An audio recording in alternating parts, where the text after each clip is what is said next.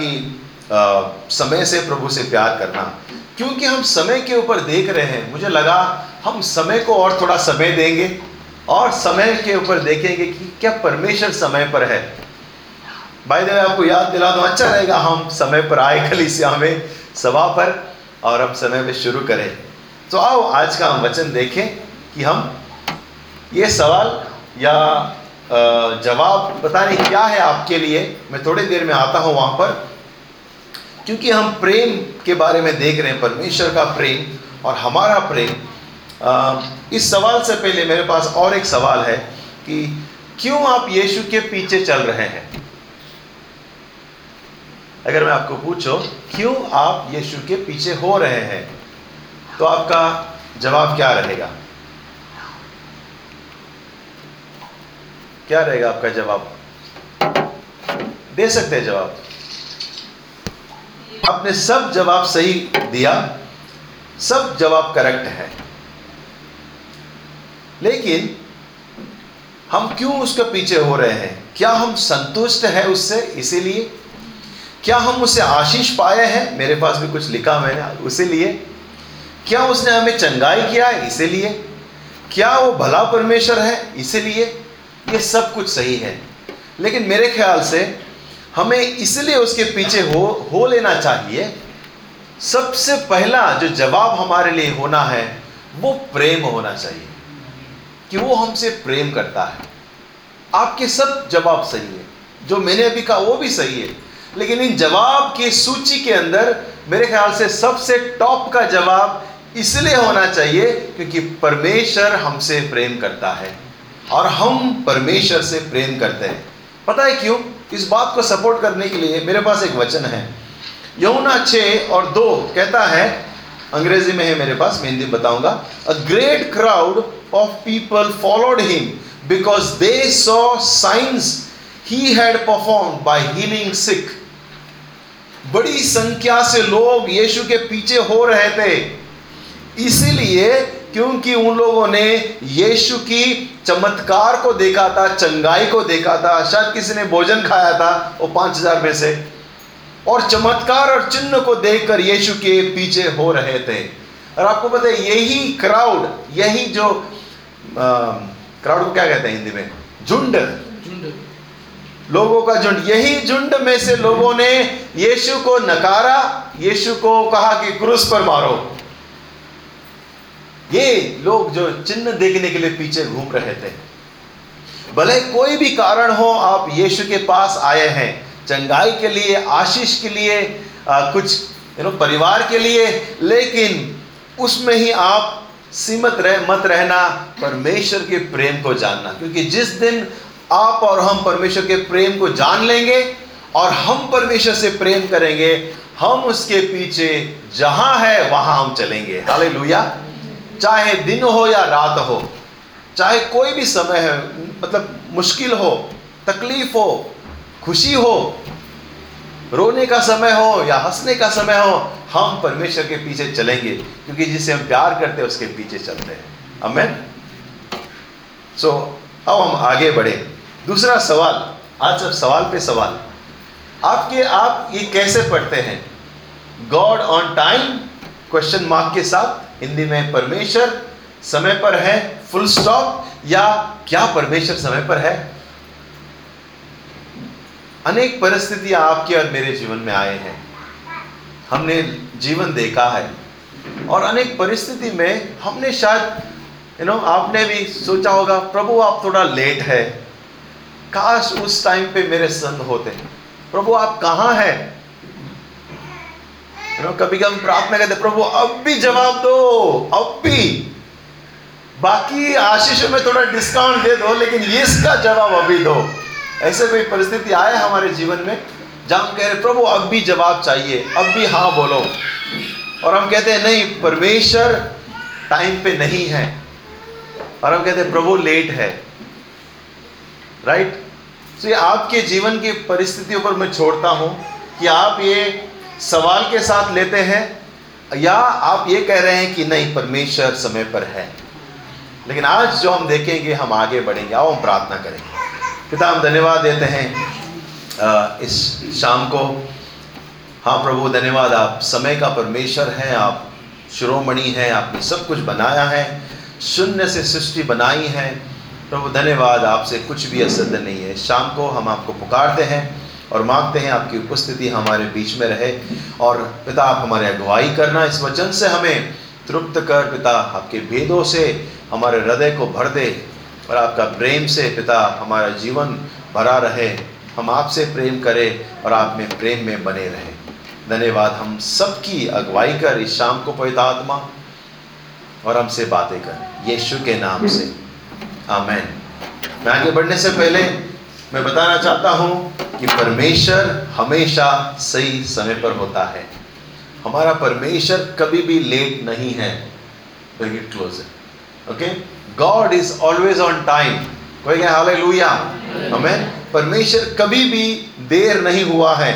भले आपको लगे कि प्रभु देर हुआ है भले आपको लगे कि परमेश्वर थोड़ा टाइम कर लिया शायद उससे थोड़े सब पहले मुझे आशीष करता थोड़े पहले मुझे मिल जाता तो कुछ साल पहले मुझे प्रभु मिल जाता, लेकिन नहीं, परमेश्वर का स्थायी टाइम पे प्रभु हमें मिला है, वो कभी लेट नहीं होता। आओ एक कहानी से शुरू करें। बहुत ही संक्षेप में बताऊँगा इब्राहिम की कहानी। बहुत फ़ेमस कहानी है राइट इब्राहिम एक व्यक्ति था जो उसका बैकग्राउंड यीशु परमेश्वर में नहीं था।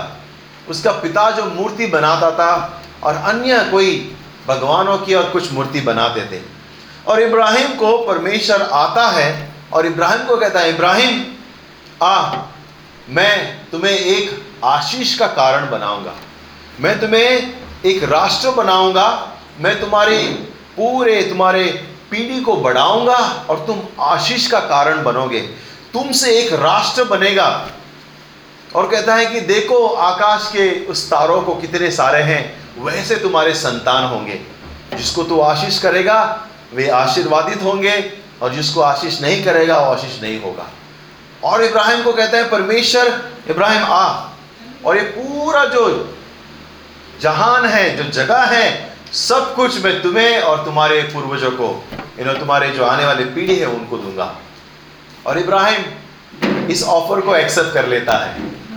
इब्राहिम नहीं माँगता कि मुझे ये चाहिए, वो चाहिए। परमेश्वर स्वयं कहता है, मैं तुम्हें ये दूँगा, वो दूँगा। और इब्राहिम उसके पीछे चल लेता है। उसके, इब्राहिम विश्वास करता है परमेश्वर के वादों पर। और वो सब कुछ छोड़ के अपना घराना लेके अपने बीवी, बच्चे और उसके साथ साथ भतीजा को भी ले लेता है उसके साथ। बैल, बकरी, जो भी है, गधे, घोड़े, सब लेकर वो निकल पड़ता है परमेश्वर जहाँ उसे दिखा रहा है, वो निकल पड़ता है। और जा रहा है, जा रहा है। और उस जगह पर घूम रहा है, कई साल हो गए। जब वो पचहत्तर साल का था, घर से निकला था, अभी सौ साल तक हो गया।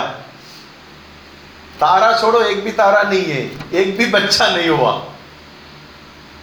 एक भी बेटा नहीं, वो ढूंढ रहा है, वो इंतज़ार कर रहा है। प्रभु ने कहा था, इतने सारे संतान, तेरी पीढ़ी इतनी बड़ी होगी। और वो घूम रहा है, वो सौ साल का हो गया है। बीच में शॉर्टकट भी मारता है दोनों। पति पत्नी बोलते हैं, शायद मैं तो बुढ़ी हो गई हूँ तू भी बुढ़ा हो गया है। ओके किसी और के बच्चे को देते हैं, शायद प्रभु इससे कुछ करेगा, इसके द्वारा हमारे संतान बढ़ेगा। और शॉर्टकट मारने की कोशिश करता है, क्योंकि वो थक गए थे। लेकिन परमेश्वर कहते नहीं नहीं नहीं नहीं। इब्राहिम सोच रहा परमेश्वर लेट हो गया थोड़ा, मेरी उम्र हो गई। लेकिन परमेश्वर कहता है, नहीं मैं लेट नहीं हूँ तुमसे ही होगा। और फिर परमेश्वर वादा पूरा करता है, उसको बेटा होता है, इब्राहिम को वादा का संतान। और उसके बाद जैसे बेटा बढ़ रहा है, परमेश्वर थोड़े सालों के बाद में फिर से एक परीक्षा लेता है। कहता है, तुम्हारे पुत्र को पहाड़ पर ले जाओ, मेरे लिए बलिदान कर दो।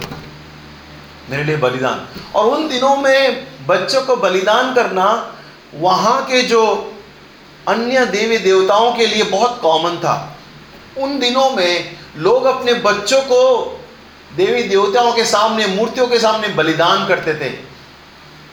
उबले हुए तेल, उबले हुए यू नो उसमें डालते थे और कहीं उनके हाथ से बना हुए भगवान थे, वो लोग बलिदान करते थे।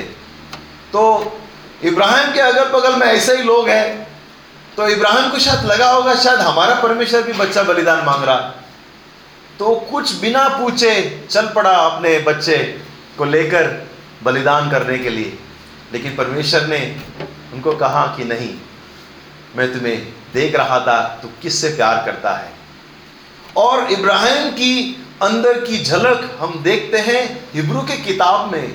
हिब्रू लिखने वाला कहता है कि इब्राहिम ने अपने विश्वास की आँखों से देख लिया था कि वो जो कर रहा है वो जिस परिस्थिति में वो छोटी सी झलक है आने वाले दिनों के लिए। वो छोटी सी झलक थी परमेश्वर ने उसको विश्वास की आँखों से दिखाया था कि एक उद्धार करता आने वाला है। और वो वो, वो क्या कहते हैं ओबीडियंट रहा आज्ञा पालन किया और परमेश्वर ने हर वादा इब्राहिम के साथ पूरा किया। आमेन। अब एक वचन पढ़े और फिर हम आगे बढ़ेंगे। हबुकुक दे दो और तीन और चार कहता है, क्योंकि इस दर्शन की बात नियम समय पर पूरी होने वाली है, वरन इससे पूरे होने का समय वेग से आता है। इसमें धोखा ना होगा।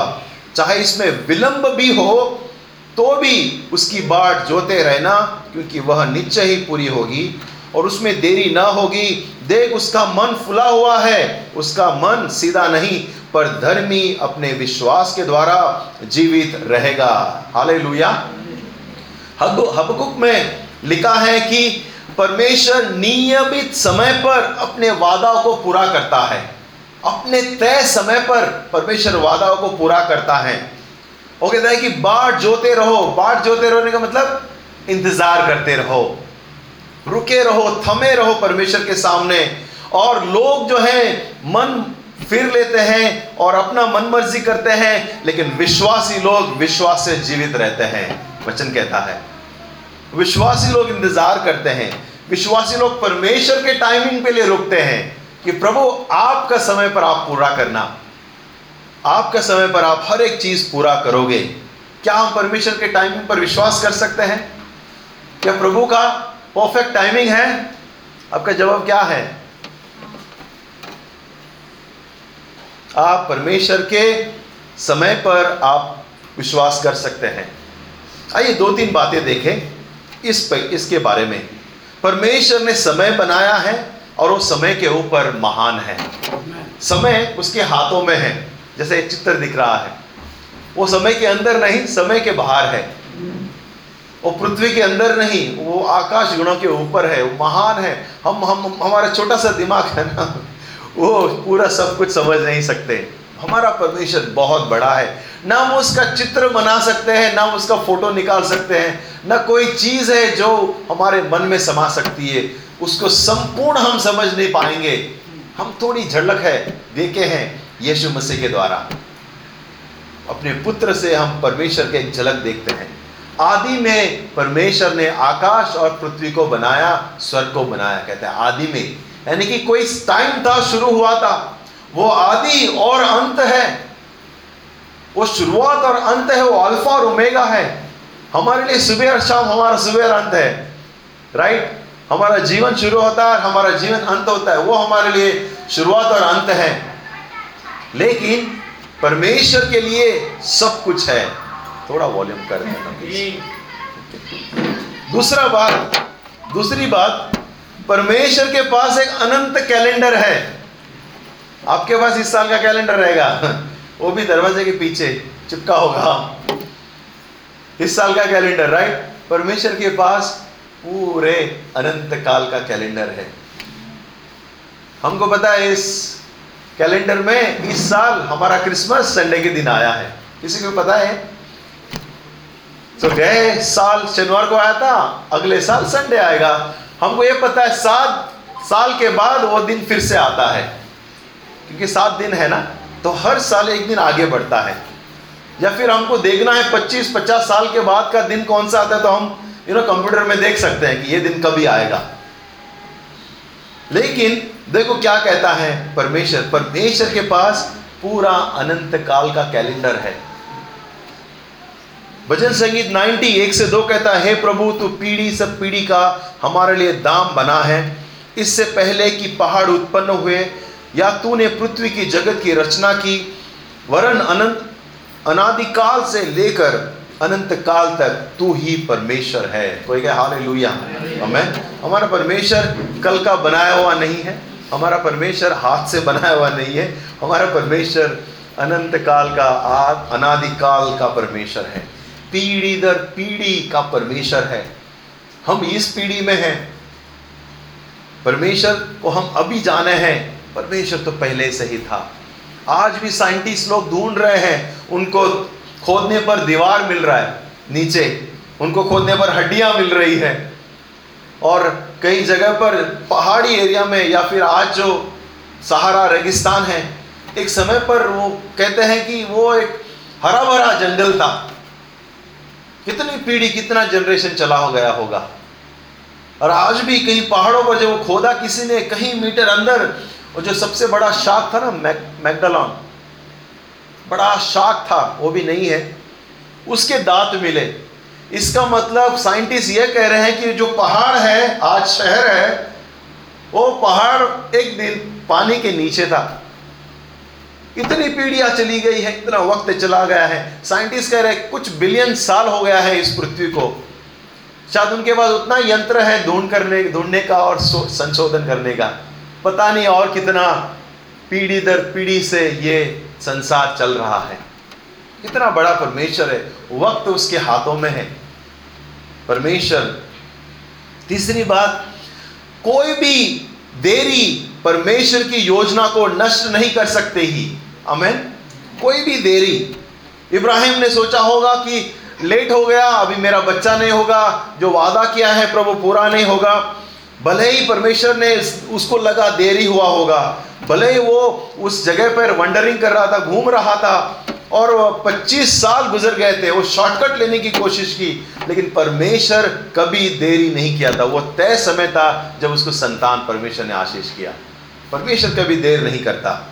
अमेन और जैसे प्रभु उन इब्राहिम के जीवन में देर नहीं किया, सही समय पर आशीष किया, प्रभु हमें भी सही समय पर सही चीज़ों से आशीष करता है।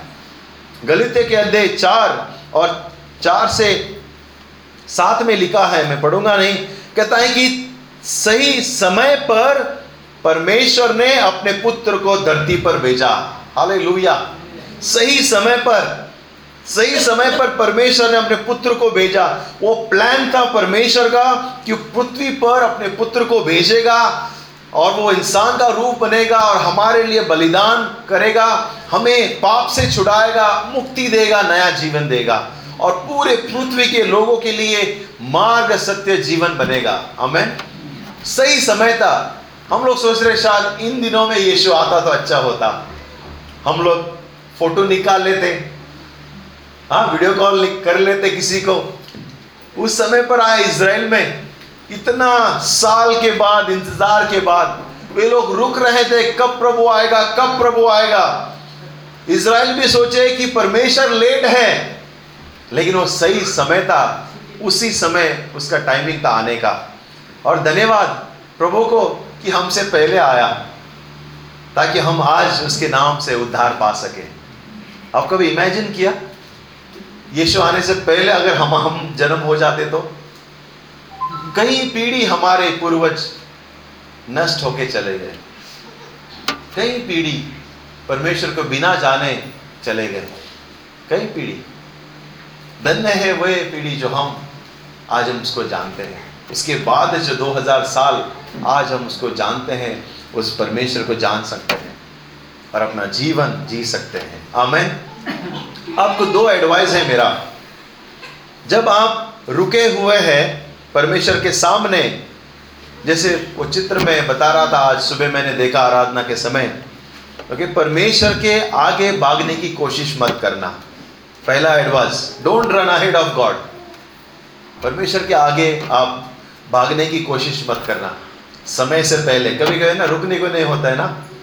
बच्चे उतावले होते हैं। डरा डरा, अब भी चाहिए, अब भी चाहिए आइसक्रीम आइसक्रीम मैं एक पिता को देखा, रात को 12 बजे घूम रहा है ऐसे कलमुट के रास्ते पर। नाम नहीं बताऊँगा। घूम रहा है, पता क्यों? क्योंकि रात को उसके घर में किसी ने कहा कि मुझे आइसक्रीम खाना है। घूम रहा है उधर से अब भी चाहिए उसका मुँह मतलब उसकी मांग को पूरा करना है, कैसे भी करके। कभी कभी हम ऐसे अब भी, प्रभु, अब भी चाहिए। अब भी। इसी साल करो जो भी करना है। पता नहीं चौथी लहर आ जाए। भजन संगीत 27 14 कहता है, यहोवा की बाट जोते रहे, हिया भान और तेरा हृदय दृढ़ रहे। हाँ यहुआ की ही बाट जोता रहे। क्या कह रहा है? परमेश्वर के लिए रुका रहे। दृढ़ रहना नो मत डरना। अपने हृदय को मज़बूत रखो और परमेश्वर का राह देखो। हमें और दूसरा एडवाइस है कि देरी में परमेश्वर के उद्देश्य की तलाश करें। जब प्रभु आपको कोई प्रार्थना, आप कोई मांग रहे हैं, आपने कुछ रुके हैं, अगर प्रभु को लगता है प्रभु देरी कर रहा है, परमेश्वर के उद्देश्य को हम तलाशें कि क्या मकसद है? क्यों मेरा शादी नहीं हो रहा है?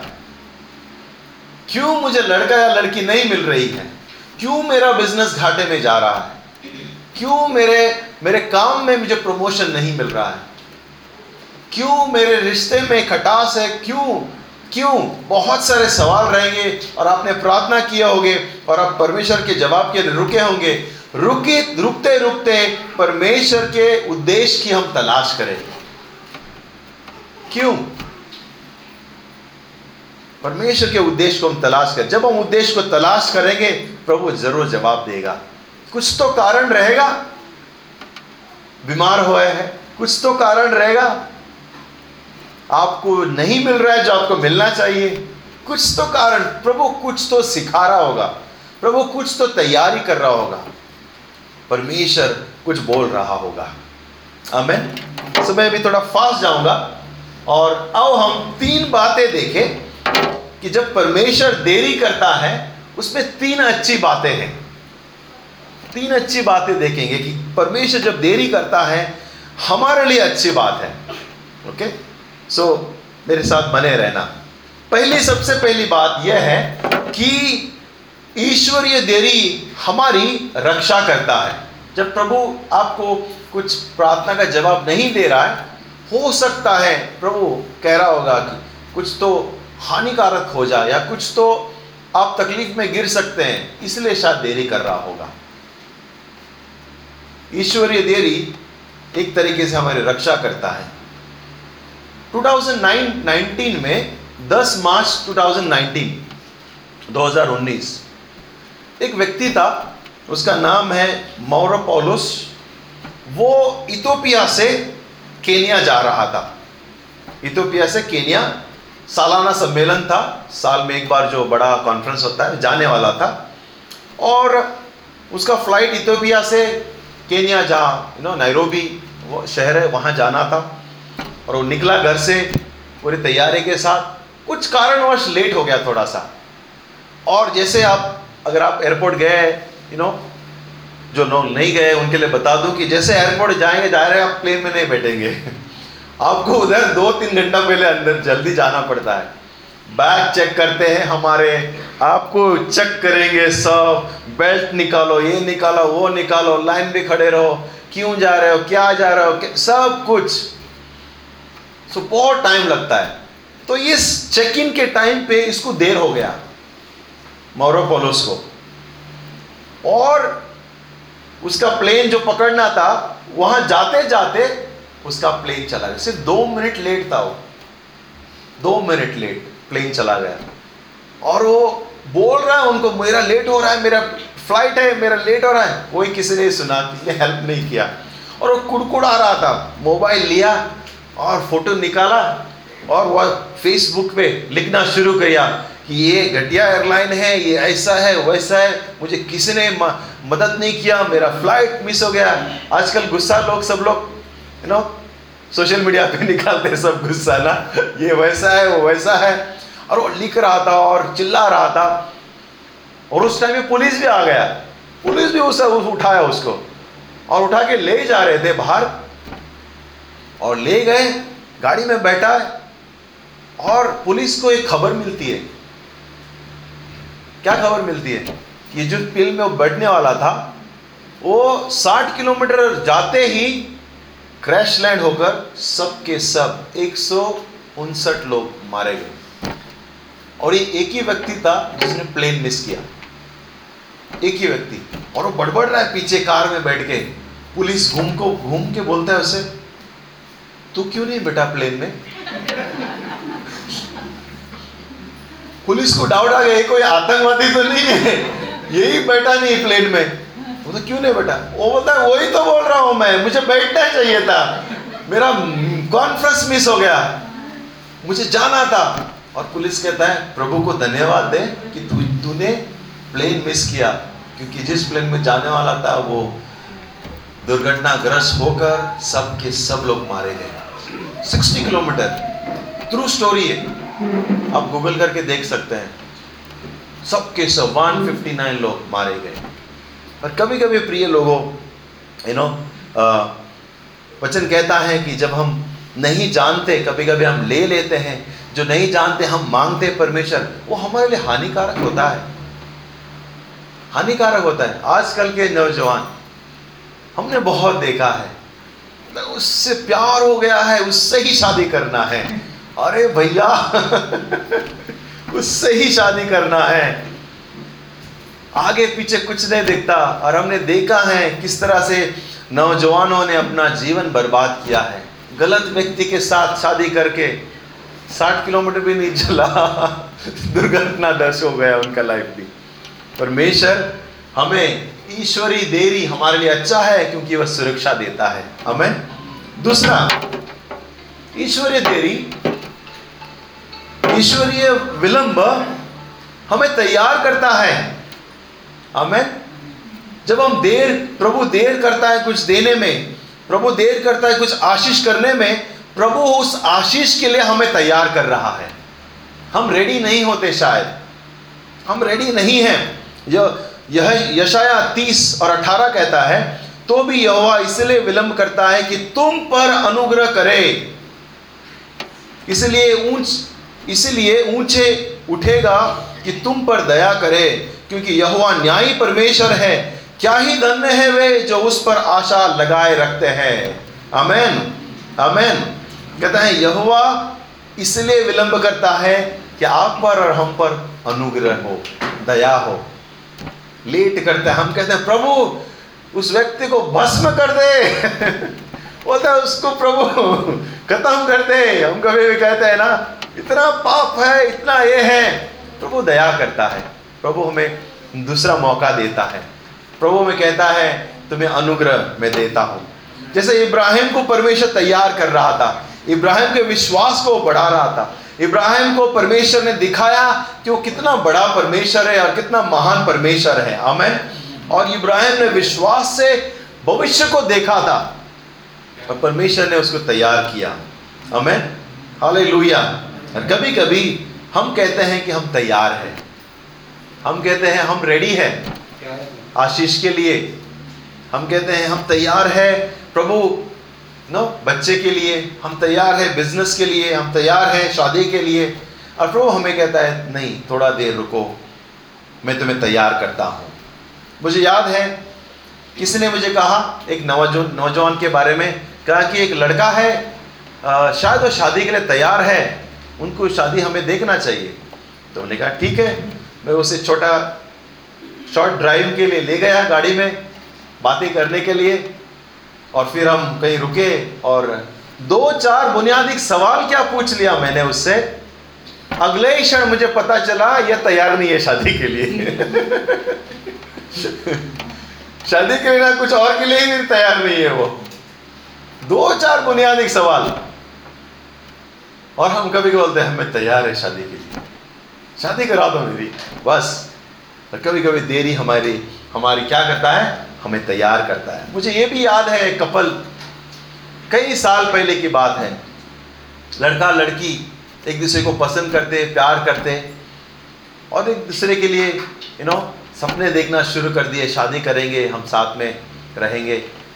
और फिर किसी कारणवश दोनों अलग हो गए। उस साथ में नहीं आ पाए। शादी नहीं हुई। वो अपने अपने रास्ते चले गए और खुद अब अपने उनके माँ बाप उनकी शादी की तैयारी भी कर रहे थे। फिर सात साल बाद परमेश्वर उनको वापस लाता है और उनको एक करता है। और जब मैं इस कहानी को देख रहा था, ये सच्ची कहानी है, देख रहा था, मुझे लगा परमेश्वर शायद वो दोनों तैयार नहीं थे सात साल पहले। शायद जीवन का सामना करने के लिए, परिस्थिति को संभालने के लिए, और हम देखते हैं कि परमेश्वर उनको तैयार करता है सात साल बाद। और अभी उसके बाद अच्छी तरह से शादीशुदा है यू नो फैमिली हो रहा है, आशीष में है, और जीवन को संभाल रहे हैं। अगर सात साल पहले हो जाता तो डिजास्टर हो सकता था। अमेन और शायद हो सकता है आपको बिज़नेस स्टार्ट करना हो, आप में से कोई सोच रहे हैं, या कोई जॉब लेना हाँ जॉब के बारे में सोच रहे हैं, कोई बाइक या कार, घर, या कोई प्रमोशन के बारे में आप सोच रहे हैं, मैं कहूँगा परमेश्वर आपको तैयार कर रहा है। अब तैयारी में समय दे, प्रभु तैयार करने दो, क्योंकि जब प्रभु तैयारी करता है, हमें लगता है देरी कर रहा है, प्रभु हमारी तैयारी कर रहा है। हमें और आखिरी, और फिर हम प्रभु बोझ की ओर चलेंगे। ईश्वरी विलंब हमें मार्गदर्शन भी करता है। हमें गाइड करता है, हमें मार्गदर्शन करता है। नीति वचन सोलह नौ कहता है। नीति वचन सोलह नौ सिक्सटीन नाइन मनुष्य मन में अपने मार्ग पर विचार करता है, परंतु यहोवा ही है, उसके पैरों को स्थिर करता है। मनुष्य अपने माइंड में ना बहुत सारे प्लान्स करते हैं ना, ये करेंगे, वो करेंगे, ये करेंगे। लेकिन हमारे प्लान को रियलिटी में सिर्फ़ परमेश्वर ला सकता है। हमारे पैरों को स्थिर कर सकता है। तो हम रुकते हुए अपेक्षा करें, रुकते हुए हम परमेश्वर से तैयारी के लिए अनुमति दे और रुकते हुए परमेश्वर हमारे हमारे रास्तों को मार्गदर्शन करेगा। हम, हमें ले जाएगा सही जगह पर। हमें सही रास्ते पर चलाएगा। हाले लुया हमें कभी कभी हम रुकना नहीं चाहते हम दौड़ना चाहते सिर्फ़ दौड़ना चाहते हैं। कोई भी यू you नो know, हमारे साथ आ, रहे या ना रहे हम लोग स्ट्रेट दौड़ना चाहते हैं जीवन में। लेकिन प्रभु हमें कहता है रुको। मैं एक दो वचन पढ़ूँगा और फिर हम प्रार्थना करेंगे।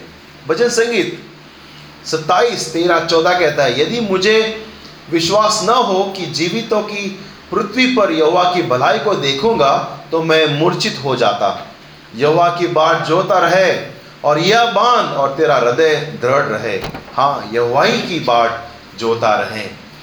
यशायांति चालीस और इकतीस कहता है, परंतु जो यहुआ की बाट जोते हैं, यानी कि परमेश्वर के सामने यहुआ के सामने रुका रहता है, वे नया बल प्राप्त करते जाएँगे।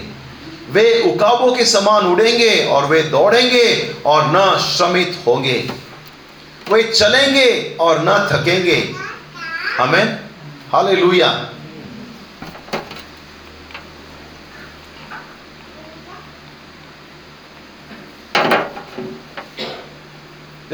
मूव नहीं आया। परमेश्वर का देर करना धिकारना नहीं है। जब प्रभु देर करता है ना God's delay is not denial और हमें नकारा नहीं है, सिर्फ़ देर किए हैं। ताकि हम तैयार करें, हम सुरक्षित रहें और हम उसके मार्ग में सही चलें। अगर इस समय आपको लगता है कि प्रभु ने कुछ देरी किया है आपके जीवन में बैक टू सेम क्वेश्चन जो हमने देखा था राइट आप इस सेंटेंस के साथ में अपने जीवन में आप चाहे तो यू नो क्वेश्चन मार्क लगा सकते हैं, चाहे तो आप फुल स्टॉप लगा सकते हैं। कहीं परिस्थिति आएगी आप क्वेश्चन मार्क लगाएँगे। क्या परमेश्वर टाइम पर है हमारे जीवन में? क्या परमेश्वर पहुँचा है? मुझे मदद किया है, मुझे उठाया जब मैं गिरा। या फिर आप फुल स्टॉप लगा सकते हैं, परमेश्वर मेरे जीवन में टाइम पर है।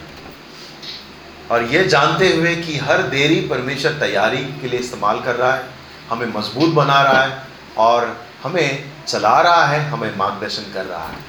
हमें आइए खड़े हो जाए और प्रार्थना करें। Amen.